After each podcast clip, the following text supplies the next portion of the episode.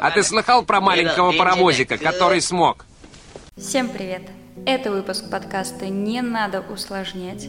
Меня зовут Катерина Кутикова, и каждую неделю по средам мы с вами встречаемся здесь. Будем говорить про системное управление проектами, командами и, конечно же, собой.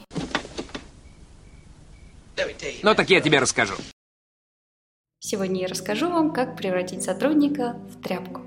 Доставайте двойные листочки и внимательно записывайте, потому что здесь будет важная информация. В моей практике была подобная история, когда меня превратили в тряпку. Она произошла очень-очень давно, когда еще трава была зеленее, деревья выше, а я была молодая и полна амбиций. Тогда я только начинала свой карьерный путь, и мне попался очень интересный тип руководителя. Знаете, такие руководители, которые только критикуют, у которых меняются требования, они не сообщают о том, что требования поменялись, не говорят о том, что нужно делать как-то по-другому, а просто возвращают тебе задачу со словами «переделывай и догадайся сам, что нужно переделать». И вот этот прекрасный человек, наверное, каждую мою задачу, ну почти каждую задачу отправлял на доработку именно с вот этими словами. Надо переделать, догадайся сама сама, что надо, я тебе объяснять не буду. То есть он меня не учил, не рассказывал, как надо, не рассказывал, как хочется и чего он от меня ждет. Просто отправлял на доработку. Естественно, несколько первых раз, когда он отправил мне задачу обратно, я честно пыталась найти причину и устранить ее. И перечитывала регламент, и разговаривала с коллегами, пыталась найти причины в себе, может быть, у меня недостаточно знаний, или я как-то не так пишу, или есть какие-то требования.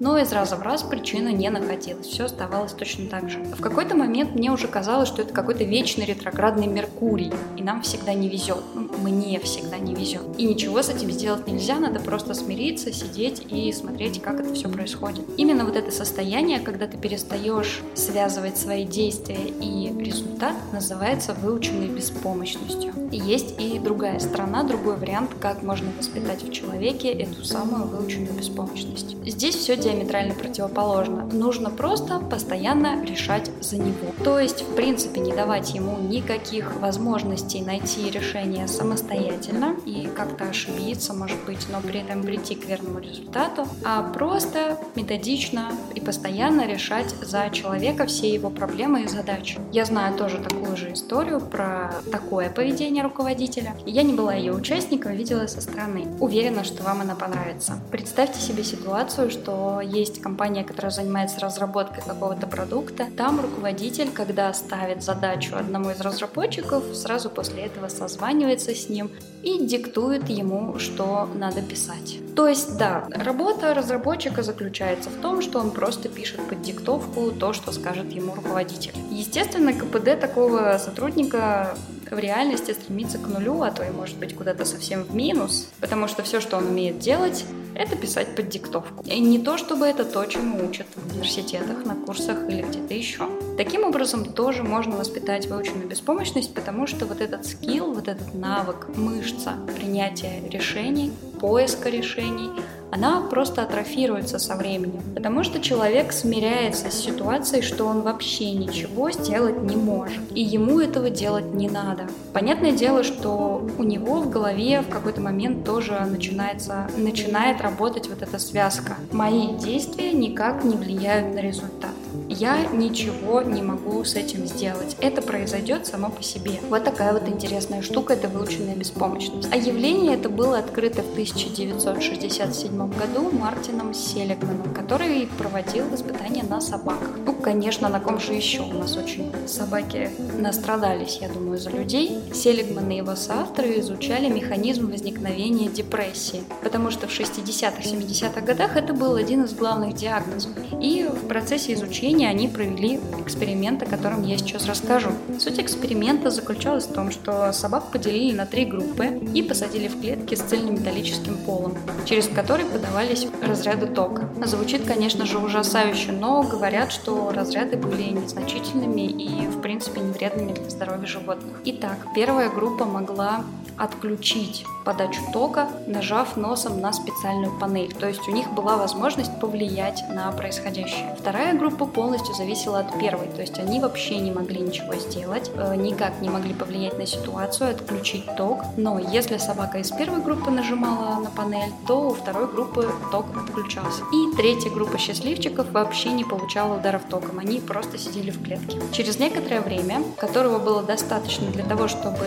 первая группа поняла, что она может влиять на ситуацию, а вторая группа поняла, что она не может влиять на ситуацию, собак пересадили в другие клетки. В этих клетках уже был барьер, перепрыгнув через который можно было попасть в безопасную зону, где не было ударов током. Собаки из первой группы, которые могли повлиять на испытание, и собаки из контрольной группы, они, естественно, так и поступали. Ну, что они дураки, что ли, сидеть и ждать, что их сейчас шваркнут.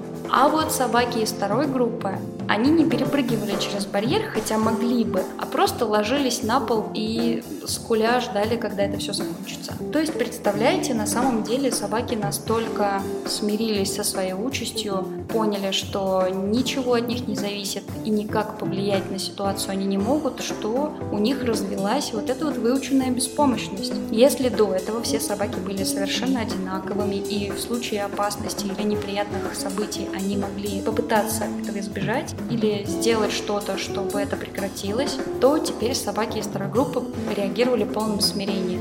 Позднее подобные эксперименты были проведены и на людях. К счастью, их не били током, а просто заставляли слушать неприятные звуки через наушники, но эксперименты показали точно такие же результаты. В 2016 году теория была дополнена выводом, что живые существа в течение всей своей жизни на основе полученного опыта учатся, что их действия приносят результат. И, соответственно, наоборот, учатся, что какие-то их действия не приносят какого-то результата. Получается, если ты раньше был полон надежд, решений, амбиций и э, высоких чувств, и кто-то, кто-то важный, может быть, кто-то значимый для тебя, дал тебе понять, что это не так, и все твои решения, все твои подходы — это все ерунда, ты можешь их распечатать и повесить на стену в спальне своей мамы, чтобы она гордилась, то у тебя выработается выученная беспомощность. То есть ты получишь опыт, что никакие твои действия никак не влияют на результат. Если вы не проводите психологические эксперименты над своими сотрудниками, а все же планируете продолжить с ними работать и ждете от них каких-то результатов, то, конечно, не стоит действовать как Сельгман с собаками и раз за разом демонстрировать человеку, что что бы он ни делал, это ни к чему хорошему не приведет. Неприятности произойдут сами по себе. Конечно, никогда нельзя говорить людям, что они не справятся. Для многих руководителей это довольно сложно, потому что нам вбили в голову, что если хочешь делать хорошо, хорошо, сделай это сам. И вообще все вокруг недостойные и неумехи. Но я надеюсь, что вы не такие, и вы не будете превращать своих сотрудников в тряпки и не позволите другим сделать это с вами. Услышимся через неделю. Чик-чик-чик-чик.